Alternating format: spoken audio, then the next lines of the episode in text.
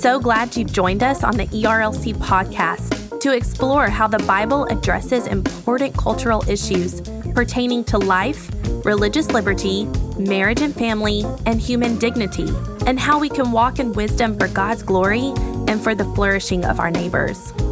If you're enjoying this podcast and find it helpful, please leave a review wherever you listen. This will help more people find and benefit from what we're learning together.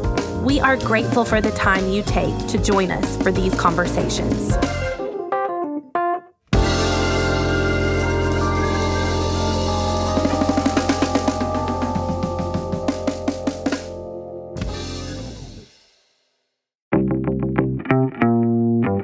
Well, welcome back to another episode of Weekly Tech, a technology and ethics podcast focused on navigating this digital age with wisdom. Weekly Tech is a project of the Ethics and Religious Liberty Commission, and I'm your host, Jason Thacker.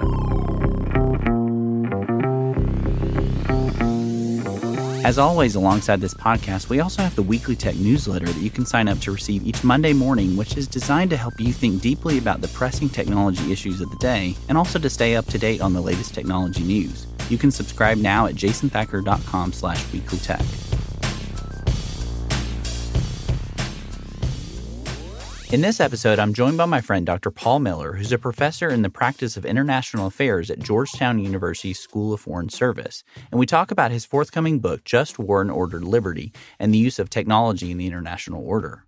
Dr. Miller also serves as a senior fellow with the Scowcroft Center for Strategy and Security at the Atlantic Council and a research fellow with the Ethics and Religious Liberty Commission. He previously served in the United States Army, including a tour in Afghanistan, as an analyst with the CIA and as director of Afghanistan and Pakistan on the National Security Council staff. And now let's join our conversation. Well, Dr. Miller, thank you so much for being here with us on Weekly Tech. As we get started, can you tell us a little bit about yourself and what kind of got you started on this path of studying just war? Well, first of all, thank you for having me on the show. I really appreciate it. Always uh, enjoy the opportunity to share about the ideas that I've been thinking about, writing about, and praying about for, for a long time. I've been thinking about these issues of war and peace and justice for, for most of my adult life. I, I joined the Army uh, just over 20 years ago, right before 9 11, and I served in Afghanistan. And I'm a Christian, and so I naturally wanted to think about the rights and the wrongs of, of war and warfare. Uh, I knew that you know, there's obviously some things in war that are that are wrong, but I felt sort of in, instinctively that it was still permissible for Christians to participate in war, and I wanted to think in a more structured way about why and how and what that would look like. And so that led me over the course of, of 20 years to really think about this and do some reading in it, and just over the last few years, really uh, focus in intently and produce this uh, this book. Yeah, and I know in this you argue uh, for just war thinking to be understood through three main traditions. Can you kind of expand on those three traditions and what's the role of natural law, justice, and sovereignty in those? Yeah, so if the listeners here have any familiarity with just war thinking, um, they may have heard kind of the standard checklist that just war requires right authority and right intention, and that you have to fight with discrimination and proportionality and so forth. And what I wanted to argue in my book is that there's a, a different way of understanding the just war traditions, plural, that this is a body of political theology that arose not quite originally with Christian thinkers. There's actually some pre-Christian thinkers like like Cicero who started to think about the ethics of war. But then the Christian thinkers from Augustine onward really begin to kind of systematize this into a tradition of thought. And that that tradition changes over time. So the categories you may have learned in your your undergraduate philosophy class they mean different things in different centuries. What Augustine meant by a just cause is very different from what Vattel or Grotius meant by a just cause. And that's true today. You know, words change their meanings over the years. And so I wanted to emphasize the three different traditions in just war thinking. The Augustinian tradition defines justice and natural law and sovereignty with reference to biblical cosmology and biblical concepts natural law exists. It, it impels us to seek the sort of fulfillment of our natural moral aspirations that God has given us. It's the imprint of his, of his image on our lives. Sovereignty is understood as the responsibility to care for the common good, uh, not merely to defend borders and sovereignty, but, but to care for the common good and to uphold a biblical notion of justice and peace. Um, and if that's true, then the Augustinian notion of just war means that we ought to vindicate the ideals of peace and justice and ordered liberty in, through, and with the instruments of the state including warfare when necessary. There's a second tradition of just war that emerges after the wars of religion in the 17th century, and I call it in my book the Westphalian tradition, that really de emphasizes justice and peace and instead emphasizes the defense of borders, the defense of national autonomy and national sovereignty. And in this view, the only just cause for going to war is to defend individual states from invasion. Now, I agree that's a just cause, but I just don't think that's what Augustine meant when he originally wrote about these things a long time ago. More recently, in the 20th century, we have what I call the liberal tradition, that is to say, the classical liberal tradition of just war.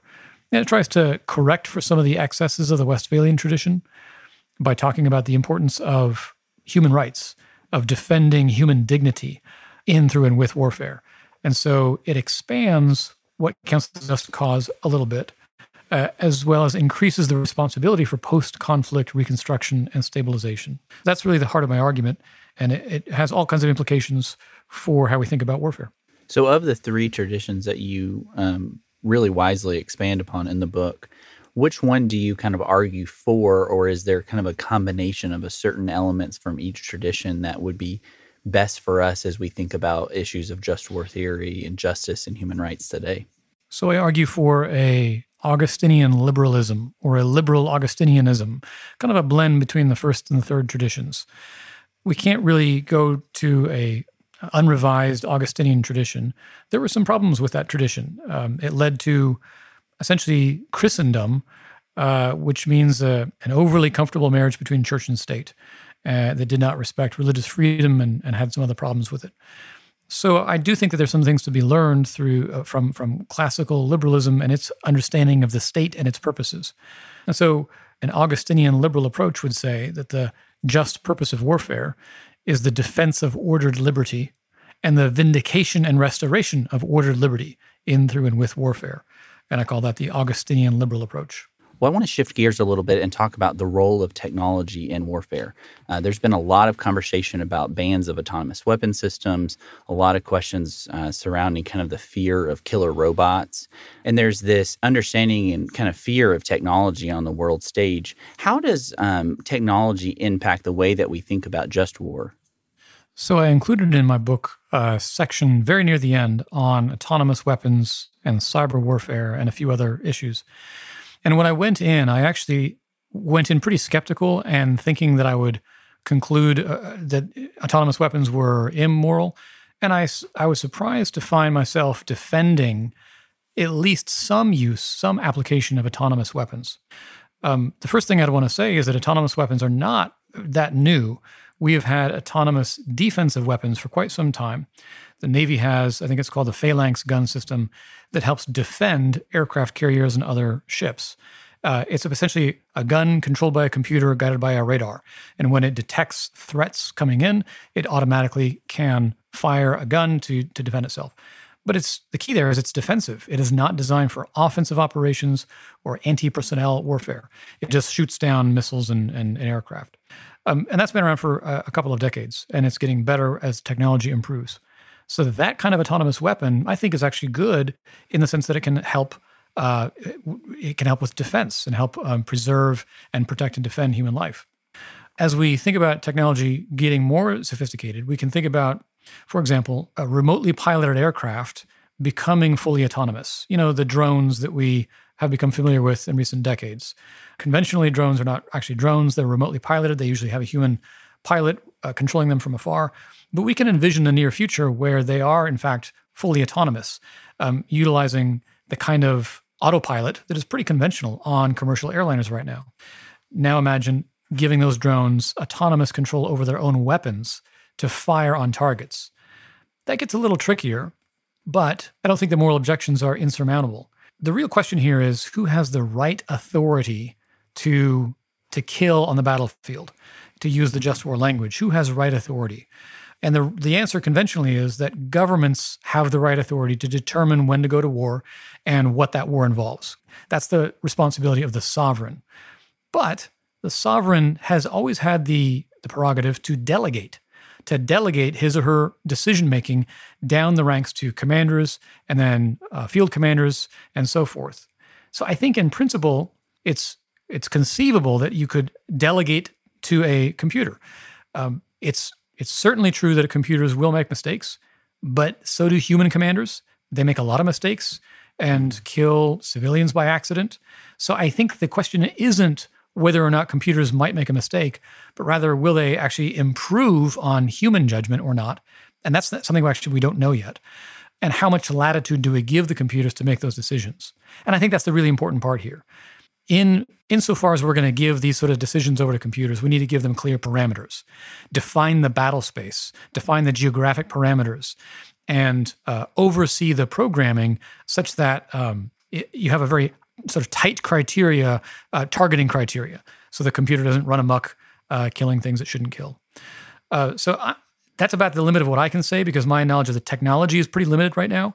But I do think it's conceivable that we could be at a place where we could delegate some decision making to computers to decide what to fire upon in a defined battle space.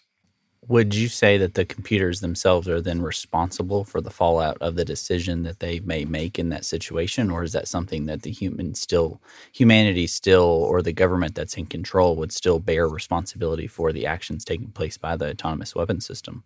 Yeah, I think it's important to always have a human commander on the blame line, so to speak, uh, for what the computer under his command does. So yes, I think it's important that that people are, are morally responsible for what the killer robots do. Maybe not in quite the same sense. I'm not sure you're going to court martial a commander if the killer robot goes haywire and kills somebody it's not supposed to. But it does mean that you're going to have, in that scenario, you would then launch an investigation to find out more about the programming and what went awry and why. I think it's important that the programming be somewhat transparent, even to non specialists, so that we all understand what kind of authority these killer robots have been given. And, and that's, that's going to be important as we come to rely on these tools more. And I, let me just say, by the way, I think it's nearly inevitable that this is going to happen. Countries that are not so morally constrained will field these weapons. And for us to defend ourselves, we will have to field something like them just to keep up in the arms race. This is very normal in the history of warfare. When somebody invents a weapon system, everybody has to get it just to keep up. So there will be killer robots on the battlefield. I'm certain of that. And that just means we, you know, we're going to have to lead in the ethical use of these systems because uh, China won't, North Korea won't, and Russia won't. And so we and our allies are going to have to. Yeah, I think that's a really important point to shift gears a little bit from the physical battle space into the digital battle space in many ways, there's been a rise of over the last you know decade or so of cyber attacks, uh, cybersecurity task force that have been created uh, not just for issues uh, related to like election elections and keeping them safe and secure, but even nation, uh, issues of safety and security of our borders and our troops overseas, kind of the nature of cybersecurity. Can you speak to how just war might inform the way that we think about cybersecurity and cyber warfare? Well, I, I want to start out by saying that most of a malicious cyber activity is not rightly thought of as cyber war. Uh, people have been writing about cyber war for a long time, and it could happen, but most of what happens is cyber criminality, cyber mm-hmm. theft, cyber vandalism, maybe cyber sabotage occasionally. Uh, but it is mostly not, I wouldn't characterize as cyber war. And so Just War doesn't have a lot to say about hackers who steal your personal information and sell it on the black market. Like that's criminality. It's bad. They shouldn't do it. It's not really a matter of war and peace. There are some actions that maybe rise to the level uh, of war or at least or espionage or other acts between states, it, the political use of force, uh, such as cyber espionage, which is widespread and widely prevalent, or cyber sabotage, where you're using malicious computer code to infiltrate and wreck infrastructure overseas. That does happen, and that can have large scale political effects and could, in theory, kill people, although to my knowledge, it hasn't happened yet. The only interesting thing to say here is that that, of course, should be done with discrimination proportionality. It, it's not different from any other new tool in warfare. Every time there's a new tool, you got to think, okay, how do you use this with discrimination and proportionality? Same is true of those kinds of cyber activities. A more interesting question is uh, again, it's about right authority.